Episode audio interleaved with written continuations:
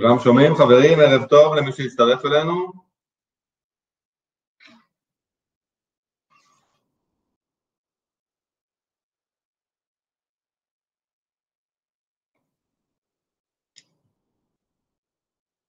אני אשמח, תומר, רק תאשר לנו שאנחנו, שכולם שומעים אותנו טוב, שנוכל להתחיל.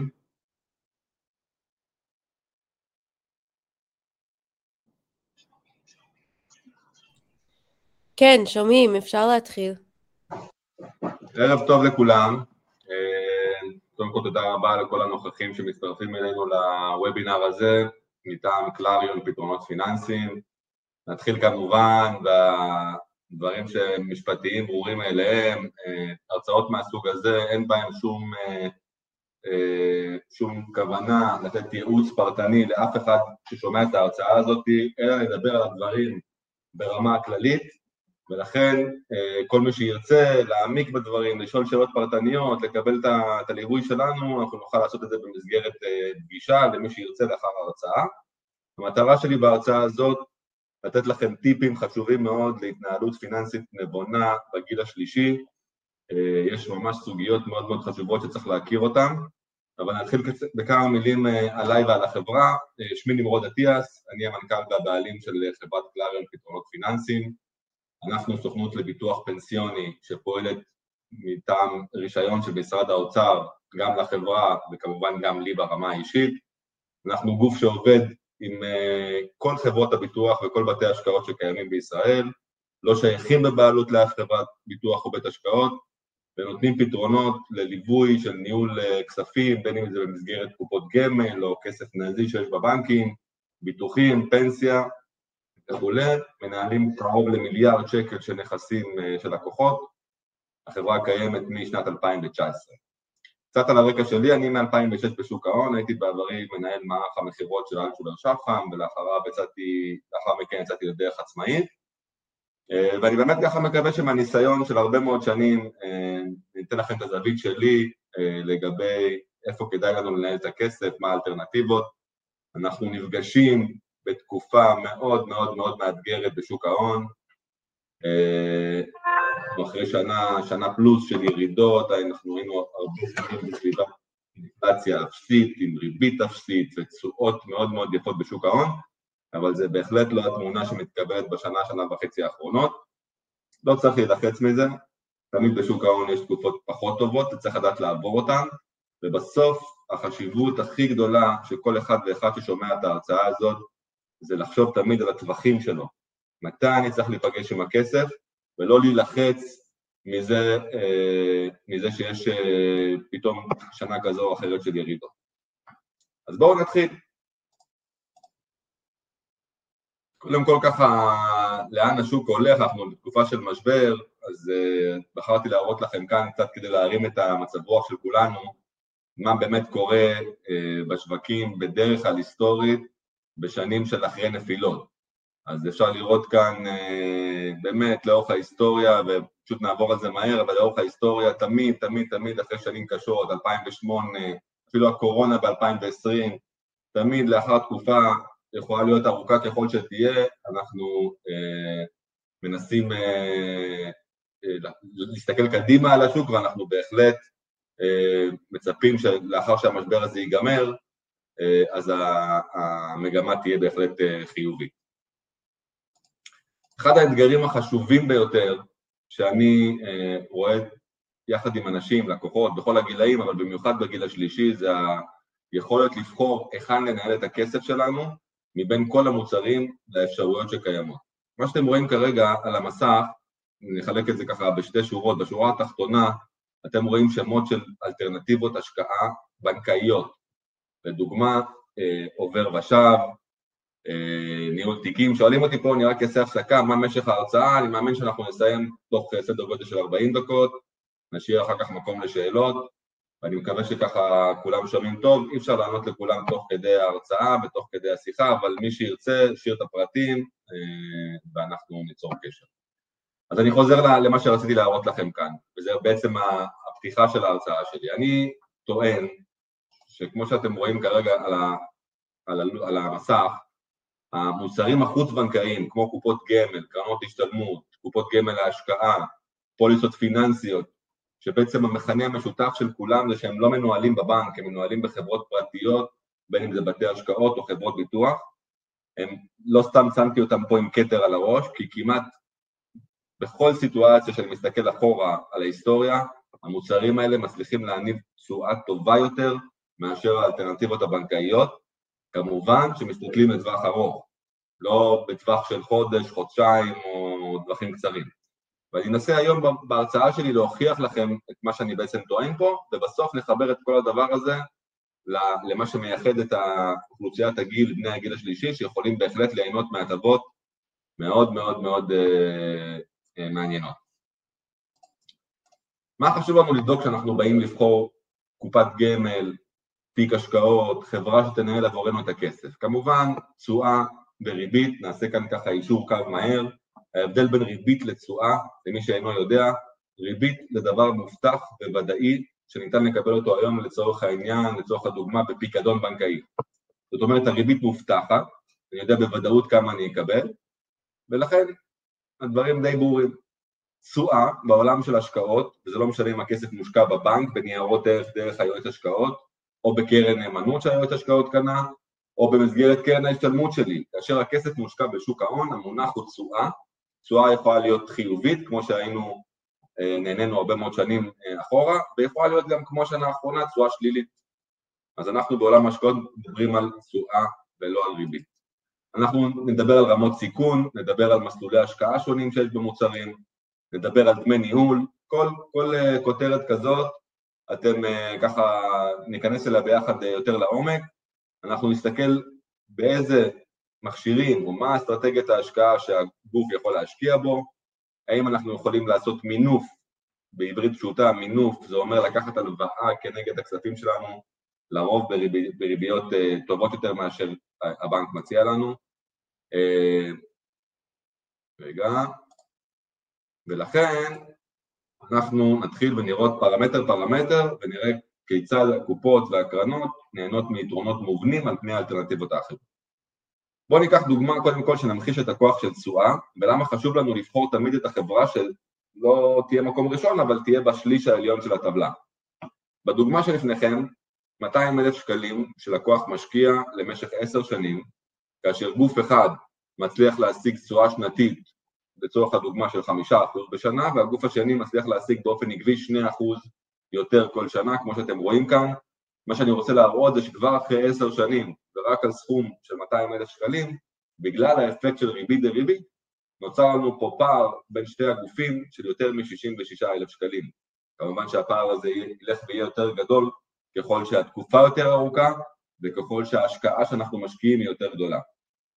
למה אני מראה את זה? כי הרבה פעמים אנשים לא כל כך מתרשמים מזה שיש אחוז או שתיים הבדל מחברה אחת לחברה אחרת, אבל תבינו שלאורך שנים, אם גוף שאתם נמצאים בו מצליח להשיג תוצאות עודפות על פני המתחרים, או לפחות להיות ממוקם בשליש העליון של הטבלה, אז רוב הסיכויים שתישארו עם הרבה יותר כסף. למי שלא מכיר, אה, הטבלה הבאה לקוחה מתוך אתר אינטרנטי של משרד האוצר שקיים הרבה שנים בישראל, האתר הזה נקרא גמל נט. זה אתר אובייקטיבי שכל אחד מכם יכול להיכנס ולהשוות את הביצועים למי שיש קרן השתלמות או קופת גמל אל המתחרים. מה שבעיקר חשוב לי להראות לכם פה זה שוב את החשיבות של בחירת גוף עבור ההשקעות שלכם. שימו לב, בעשור האחרון, מ-2012 עד 2022, אנחנו רואים פה קרנות השתלמות שכולם באותו סיגמנט, כולם, כולם באותו רמת חשיפה למניות, כלומר באותו סיכון, ושימו לב את הפערים הגדולים שקיימים פה בין הגופים. יש גופים שעשו למעלה מ-70 אחוז ויש גופים שאפילו לא הגיעו ל-60 אחוז תשואה בעשר שנים. אז למי שלא יודע, אנחנו כבר נמצאים 16 שנה אחרי ועדת בכר ב-2006, וכל אחד ואחת מכן יכול בעצם לנייד את הקופה שלו מגוף לגוף, ללא פגיעה בוותק ובזכויות שלה, ואני ממליץ מאוד למי שיש קופות וקרנות, בטח לאחר השנה, שנה וחצי האחרונות שהיו מאוד, אה, נקרא לזה מאוד מעניינות בשוק, לעשות בדיקה ולראות האם צריך לעשות שינוי ולהעביר את הקופה מחברה אחת לחברה אחרת. אה, בגרף הזה, בשקופית הזאת יותר נכון, סליחה, אני מראה לכם ברמה שנתית מה קרה בעולם קופות הגמל בתשואות. שימו לב איך אחרי הרבה מאוד שנים שהייתה פה הגמוניה של אלטשולר שחם, הגיע 2019, נכנס שחקן חדש לשוק, קוראים לו מור, פתאום הפך להיות הגוף הבולט ביותר מבחינת התשואות והגיוסים. 2020 עדיין הייתה שנה טובה, אבל מור בלטו מעל כולם, והנה 2021 שעדיין הייתה שנה מצוינת, אבל אלטשולר שחם סיימו אותה במקום האחרון, וכמובן זה ממשיך גם ל-2022.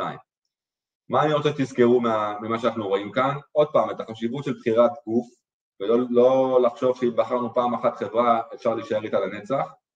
והדבר השני זה עוד פעם את השונות שקיימת בין הגופים לאורך השנים.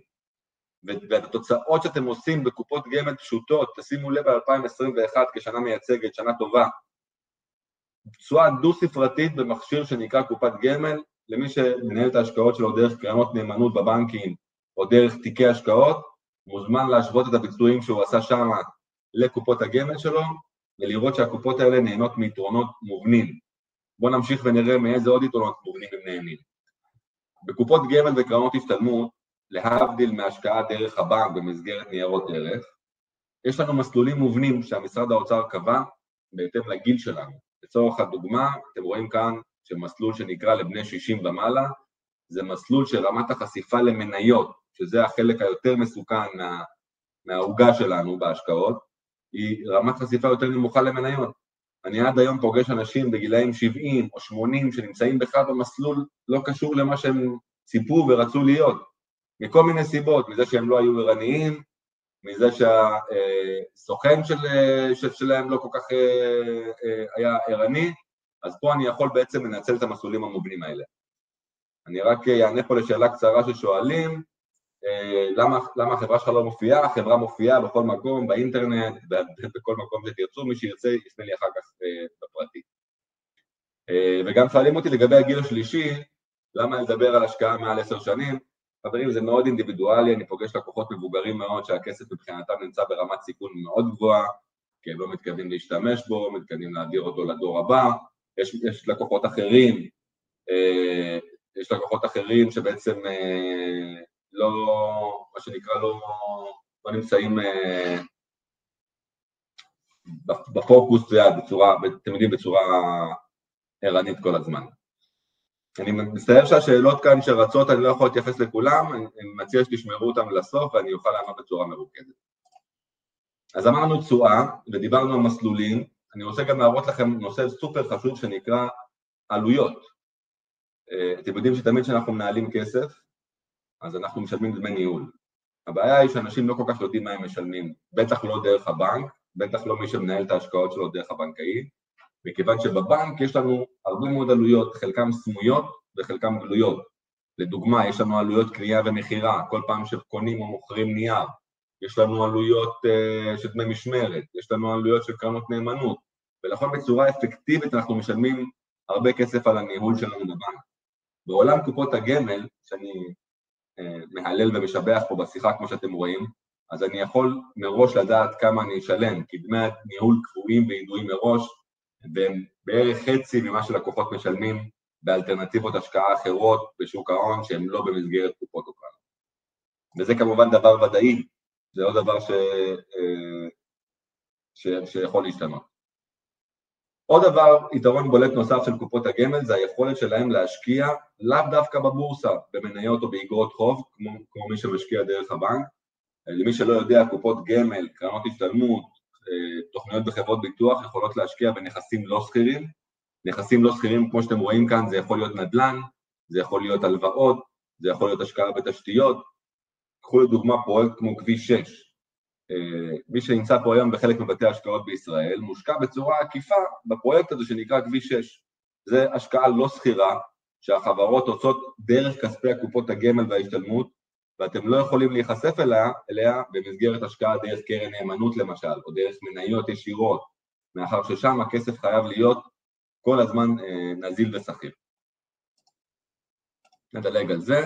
אני רק בחרתי להראות פה עוד כתבה שתמחיש את מה שאני אומר בעצם עד עכשיו בשיחה. אני טוען שכשאנחנו מסתכלים על אותה רמת חשיפה למניות ואנחנו משווים אלטרנטיבות חוץ-בנקאיות כמו גמל או השתלמות לעומת אלטרנטיבות בנקאיות, רוב הסיכויים בגלל היתרונות המובנים שלאורך זמן הקופות הגמל ינצחו.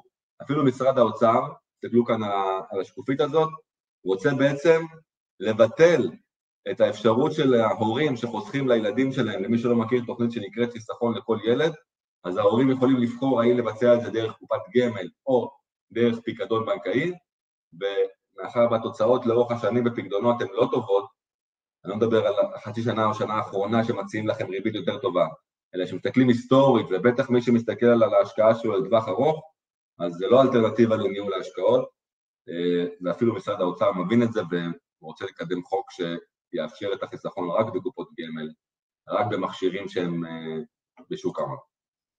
מה בעצם אמרתי עד לכאן? בואו נעשה סיכומון קטן לפני שאנחנו עוברים לנושא המרכזי, שזה בעצם ההטבות הספציפיות שבני הגיל השלישי יכולים לנצל.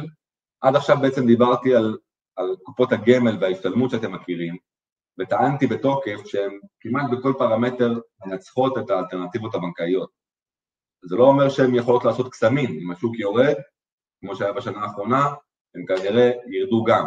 השאלה בכמה הם ירדו, השאלה בכמה הם יעלו, והשאלה כמה יעלה לנו לנהל את הכסף מבחינת עלויות, ואיזה מס נשלם שנרצה למשוך את הכסף.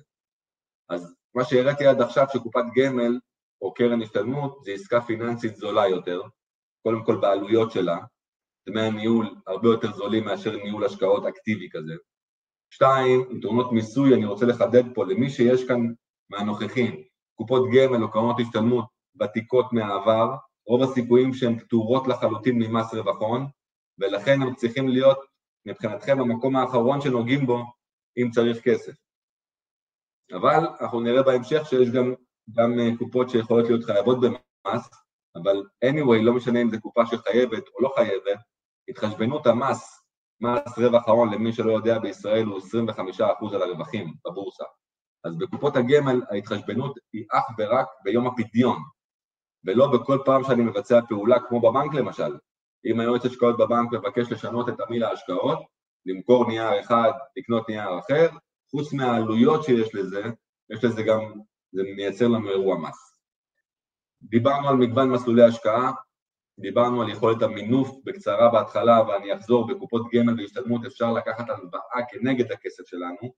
עד לפני שנה זו הייתה ריבית מאוד אטרקטיבית, היום הריבית עלתה ולכן זה פחות אטרקטיבי, אבל עדיין ביחס לחלופות הלוואה אחרות למי שצריך, תמיד שווה לבדוק קודם הלוואה כנגד הכספים שלנו בגמל ובהשתלמות. ועוד דבר שדיברתי עליו זה על היכולת של הקופות האלה להשקיע גם בהשקעות שהן לא בבורסה, כמו נדל"ן או תשתיות, ולגוון לנו את התיק.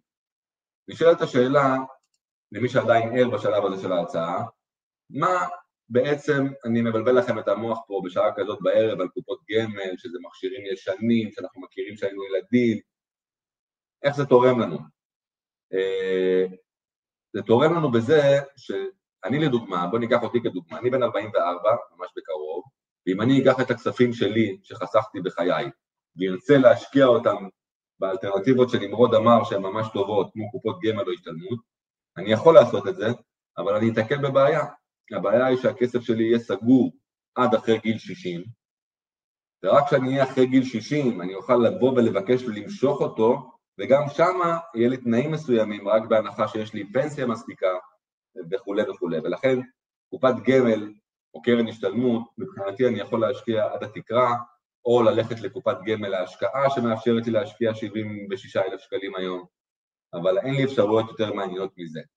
אבל לבני הגיל השלישי, כמו שקוראים להם, אה, ואני מטפל בהמון לקוחות בגילאים האלה, יש אלטרנטיבות מאוד מעניינות, אני רוצה שתכירו לפחות שתיים חשובות מהן. אחת נקראת תיקון 190 לפקודת מס הכנסה, למי שלא מכיר את החוק הזה ולא שמע עליו, זה חוק שכבר חוקק לפני יותר מעשר שנים, בשנת 2012, אה, הוא מאוד רחב, הוא מדבר על הרבה מאוד פטורים שאנחנו יכולים לנצל בפרישה, אבל יש לו סוגיה אחת שחשוב לי שתכירו, היא בעצם אומרת שכאשר אדם עומד בשני פרמטרים, בשני תנאים נקרא לזה מסתברים, אחד הוא מעל גיל 60, כמו שאתם רואים פה בשקופית, ושתיים הוא מקבל כבר פנסיה שהיא יותר גבוהה מ-4,000, קצת יותר ממה שרשום פה, 4,700 שקל. אני כבר אסביר את ההבדל בין רווח נומינלי לריאלי למי ששאל, אבל אני רוצה רגע לא, לא להסיק באמצע כאן. פנסיה, כשאומרים פנסיה לא לוקחים בחשבון קצבת ביטוח לאומי, לא לוקחים בחשבון פנסיית שאירים או נכות למי שמקבל, אלא פנסיית זקנה ממקום העבודה שלנו. בתור עצמאים או שכירים, בהנחה ויש לי גם פנסיה בגובה הנדרש, ואני גם מעל גיל 60, אתם יכולים בעצם לקחת היום כסף פרטי שלכם, עד תקרה מאוד מאוד גבוהה של כמה מיליונים, ולפתוח קופת גמל בכל חברה שתרצו, להפקיד אליה את הכספים וליהנות מכל מיני דברים. אחד, ליהנות מזה שזה יהיה בקופת גמל. כמו שהסברתי עד עכשיו, לפני הטבות המס והכל, זה מוצר זול יותר, זה מוצר שהפוטנציאל תשואה שלו קדימה הרבה יותר גבוה, וגם אם לא הייתי נותן לכם הטבות, אני חושב שזה אלטרנטיבת השקעה שכדאי מאוד לשקול. בנוסף, המדינה מעודדת אתכם לעשות את המהלך הזה ונותנת כמה הטבות. אחת, מה שרשום כאן, שמי שמשלם, מי שנכנס לקופה כזאת, ישלם רק בעת הפדיון 15% מס רווח הון נומינלי, לעומת מה שנהוג היום לשלם, 25% ריאלי. כמו ששאלו אותי, אה, הסכום המינימלי, קודם הוא עלה למי שכרגע אה, רשם את ההערה, כמו שאמרתי, צריך לתקן פה את זה כי המדד עלה, אז צריך להתייחס לפנסיה בגובה 4,700 שקל בערך, זה היום הדרישה. אה, ההבדל בין נומינלי לריאלי זה שבמיסוי ריאלי אני מתחשב במדד, לדוגמה כמו השנה הרווחתי 7 אחוז, המדד היה 5 אחוז, אז במונחים ריאליים הרווחתי רק 2 אחוז ורק עליהם אני אשלם 25 אחוז מס. כשאומרים לי מס רווח הון נומינלי, אגב, כמו בפיקדון בנקאי, כל מי שמתרגש מאוד מההצעות של הבנקים של פיקדונות, קח בחשבון שעל הריבית שמציעים לכם יהיה 15% מס נומינלי, לא משנה מה יהיה המדד. ובכלל, אם אני כבר מדבר על פיקדונות, צריך לזכור כמה דברים. אחד, פיקדון יכול להיות טוב רק למי שצריך את הכסף בטווח הקרוב. אחרת, אתם בעצם סוגרים את הכסף, כי בפיקדון הכסף לא נזיל. כל משיכה של הפיקדון לפני תחנת יציאה גוררת קנסות, וכמובן אתם לא תהיו זכאים לשום ריבית שיבטיחו לכם. ובסוף תזכרו שהאינפלציה בישראל היא יותר גבוהה היום ממה שמציעים לכם על הפיקדון. אז אני לא אומר שזה לא פתרון, זה יכול להיות פתרון למי שצריך את הכסף בטווח הקרוב. מי שמסתכל כמה שנים קדימה, שנתיים, שלוש, צפונה, רוב הסיכויים שפיקדון ישאירו אותו עם פחות כסף מאשר השקעה בשוק ההון, גם כשלוקחים בחשבון את התנודתיות ואת הירידות שצפויות עוד להיות. למה תיקון 190 זה מעניין? אז מעבר למה שדיברנו, דיברנו על מדד ב, אה, על, על 15% נומינלי במקום ריאלי, כל הכסף יהיה נזיל למעט, למי שלא, מי שירצה אני אסביר את זה בפרטי ולא אעכב פה את כולם, אבל שמפקידים כסף לקופת גמל במסגרת תיקון 190, אז אה, 35,000 שקלים ראשונים צריך להשאיר אותם או לדור הבא, או להבין שכאשר רוצים למשוך אותם צריך לעשות לגביהם התחשבנות מס אחרת. עוד דבר שיש בתיקון 190 בהפקדה כזאת, זה במקרה שחלילה יש פטירה לפני גיל 75, היורשים יקבלו את הכסף פטור ממס. מה שכמובן בבנק לא קורה בשום גיל. זה ככה בקצרה תיקון 190. אני רואה את השאלות של רצות, אי אפשר לענות לכולם על השאלות, אבל אני באמת חושב שההרצאה הזאת היום כאן היא קצת לסקרן, קצת להסביר לכם, למי שלא מכיר את הדברים האלה, שחשוב מאוד להתייעץ עם איש מקצוע, נשמח מאוד שתעשו את זה איתנו, אבל מאוד חשוב שכל אחד יבחר לעצמו איש מקצוע שהוא יכול אה, לבחון איתו את הכספים שלו, גם את הקופות, גם את הקרנות. עוד תקנה אחת שאני רוצה שתכירו נקראת תקנה 125ד', היא מתייחסת ללקוחות מבוגרים יותר, למעשה מי שנולד לפני הראשון לראשון 1948 זכאי לפטור ממס רווחי הון בגובה כמעט 14,000 שקל ליחיד וכמעט 17,000 שקל לזוג שעומדים בגילאים האלה, אה, וזה יכול לקרות באחת משני מוצרים או בפיקדון בנקאי, אפרופו, צריך, כמובן שזה לא קורה אוטומטית, צריך לבקש מהבנק את האישורים וללכת לקבל את הכסף חזרה ממס הכנסה, אבל הפטור הזה קיים גם במוצר שעוד לא דיברנו עליו היום, והוא מאוד דומה לקופות גמל, מוצר שנקרא פוליסת חיסכון או פוליסה פיננסית, המילה פוליסה לא קשורה פה לביטוח, אה, אבל זה כלי לניהול כסף שמאוד חשוב שתכירו, שהוא יכול להיות יעיל גם לאנשים מבוגרים וגם לאנשים צעירים, וגם כמובן למי שלא עומד בקריטריונים של תיקון 190, אין לו מספיק פנסיה או שהוא לא בגיל המתאים, זה יכול להיות הפתרון הנכון. אני רוצה לדבר איתכם ככה לקראת סיום על כמה דברים חשובים מה, מהניסיון העשיר מאוד שלי. אה, שאלו אותי פה, אני חייב פשוט להתייחס, אני רואה תוך כדי, האם בקופת גמל בתיקון 190 הכסף נזיל? אז כן, אמרתי, הוא נזיל לחלוטין, למעט הרובד של ה-35,000 שקלים הראשונים. אחד הדברים שאני נתקל בהם הרבה, זה שלקוחות בעצם אה, מגיעים אליי, אבל הם בעצם מדברים גם איתי, וגם עם היועץ השקעות בבנק, וגם עם הבחור אה, שהם אה, רגילים להתייעץ איתו, ובסוף אין אף גורם אחד מקצועי שרואה את כל העוגה. ואני רוצה להמחיש לכם את זה באמצעות דוגמה.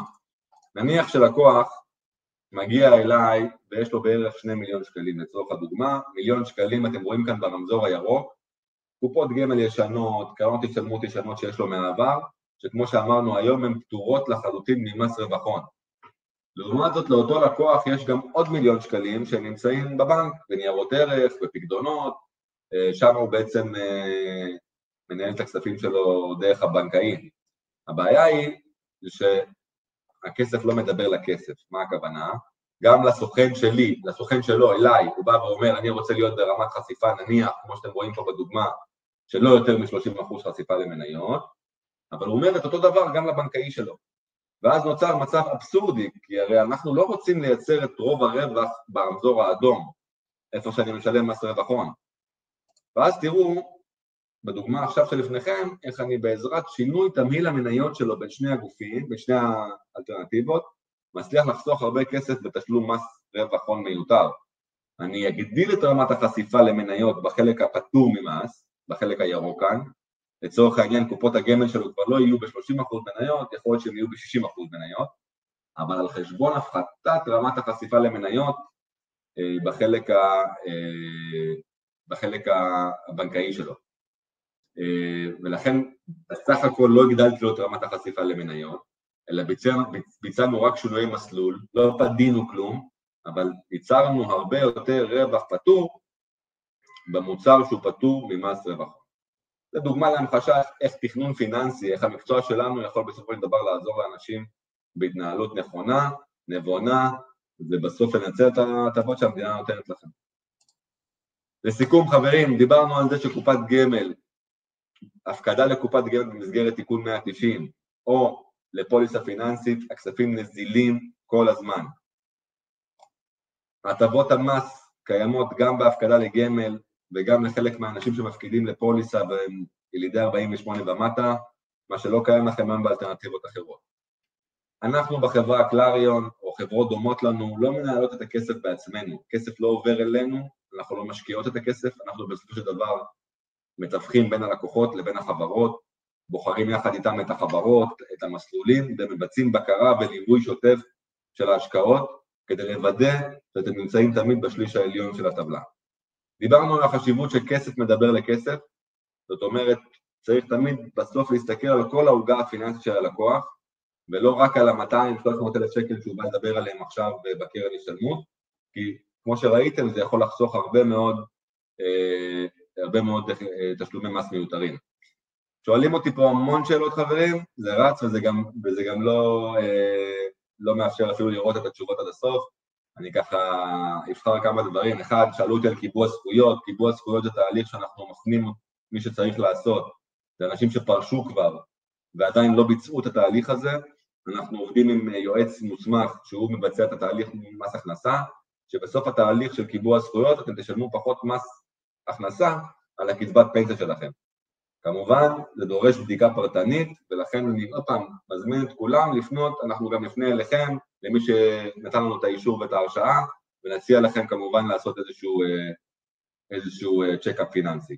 שואלים אותי מי מממן את קלריון, אנחנו, אף אחד לא מממן אותנו, אין לנו אבא ואימא שהוא חברת ביטוח או בית השקעות, למזלכם, כי לכן אנחנו יכולים להיות משוחררים מכל מיני אינטרסים של, של, בית, של בית השקעות או חברת ביטוח שמחזיקות בנו, אנחנו עצמאים לחלוטין, עובדים עם כל החברות ולא שייכים בבעלות לאף אחד.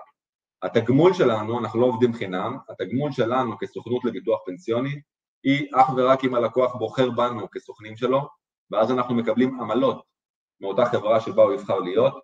לשמחתי הרבה, העמלות האלה בעולם הפיננסים לא באות על חשבון הלקוח בשום דרך. למי שלא יודע, אנחנו כבר אה, סדר גודל של שש שנים אחרי רפורמה שהמפקחת על הביטוח הקודמת, דורית סלינגר, אה, קבעה, למעשה אין קשר בין דמי ניהול שלקוח משלם לחברה לבין העמלה שהסוכן גובה, ולכן היום אם תורשו לי, יורשה לי להמליץ לכם, לעבוד בלי סוכן זה ממש לא חכם, כי אתם מפסידים בן אדם שיכול לתת לכם הרבה מאוד נגישות למידע, להקל לכם את התהליכים, ולא, וזה לא עולה לכם כסף. ועוד דבר, הכי חשוב, כשאתם עובדים ישירות מול חברה בלי סוכן, תזכרו דבר אחד, הבחור שעובד מולכם הוא בן אדם שכיר, ולכן תמיד הוא ימליץ לכם על החברה שבה אתם נמצאים באותו רגע. בניגוד לחברה עצמאית כמונו, שמעת לעת משנה את התמהיל ההשקעות של הלקוח, כי אנחנו לא חייבים שום דבר לחברות, אנחנו רוצים את טובת הלקוחות לנגד עינינו תמיד.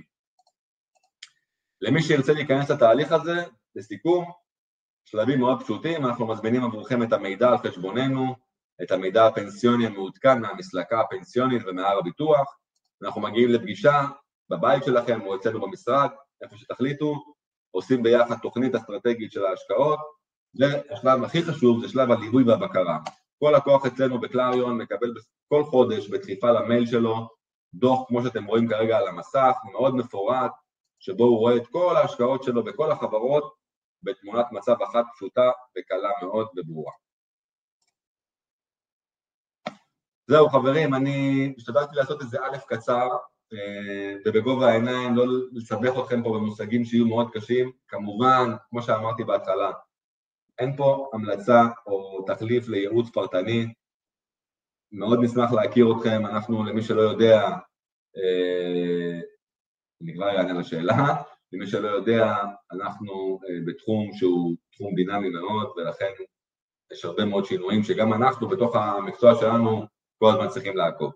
שאלו אותי על האטרקטיביות של תיקון 190, בוודאי שכאשר האינפלציה במשך העשור האחרון הייתה אפסית, אז כל מי שהפקיד את תיקון 190 שיחק אותה בגדול כי הוא שילם מס נומינלי ולא ריאלי, כמו שאמרנו. בשנה האחרונה זה כבר לא המצב, אז צריך לבחון תמיד האם זה נכון או לא, אבל זה המיסוי בתיקון 190, הוא מיסוי נומינלי ולא ריאלי. כמו בפיקדון הבנקאי שלכם, מי ששם את הכסף בפיקדון משלם גם מיסוי נומינלי. להזכיר שוב את שמי, שמי נמרוד אטיאס, יש לכם כרגע על, ה, אה, על המצגת עצמה גם את הטלפון הנייד האישי שלי, למי שרוצה להתייעץ, לדבר. הטלפון במשרד ממליץ פחות לנסות כי יותר אה, לא זמין כל היום, אבל יותר קל להשיג אותי בנייד. יש לכם גם את המייל שלי כאן. וזהו, אה, אני רוצה, מה התחזית ל-23 אני לא יודע לומר, אם הייתי מראה לכם את התחזיות של 22 היינו כולם צוחקים כאן ביחד, אה, אף אחד באמת לא יודע מה יהיה קדימה, ותזכרו את החשיבות של כמה טיפים, אחד, כסף בשוק ההון רק לטווח ארוך, שתיים, פיזור במספר חברות ולא חברה אחת, כי אנחנו אף פעם לא יודעים מי יהיה הכוכב התורן, או מי יהיה פתאום יידרדר למקומות האחרונים, האחרונים, ראו את מקרה אלשולר שחר. אה, זהו חברים, אני הייתי נמרוד, שמחתי מאוד ככה אה, להיפגש איתכם באמצעים הדיגיטליים, אבל uh, כמובן נשמח לראות אתכם ברמה האישית גם. המון המון תודה על הזמן שלכם, ושיהיה ערב טוב לכולם.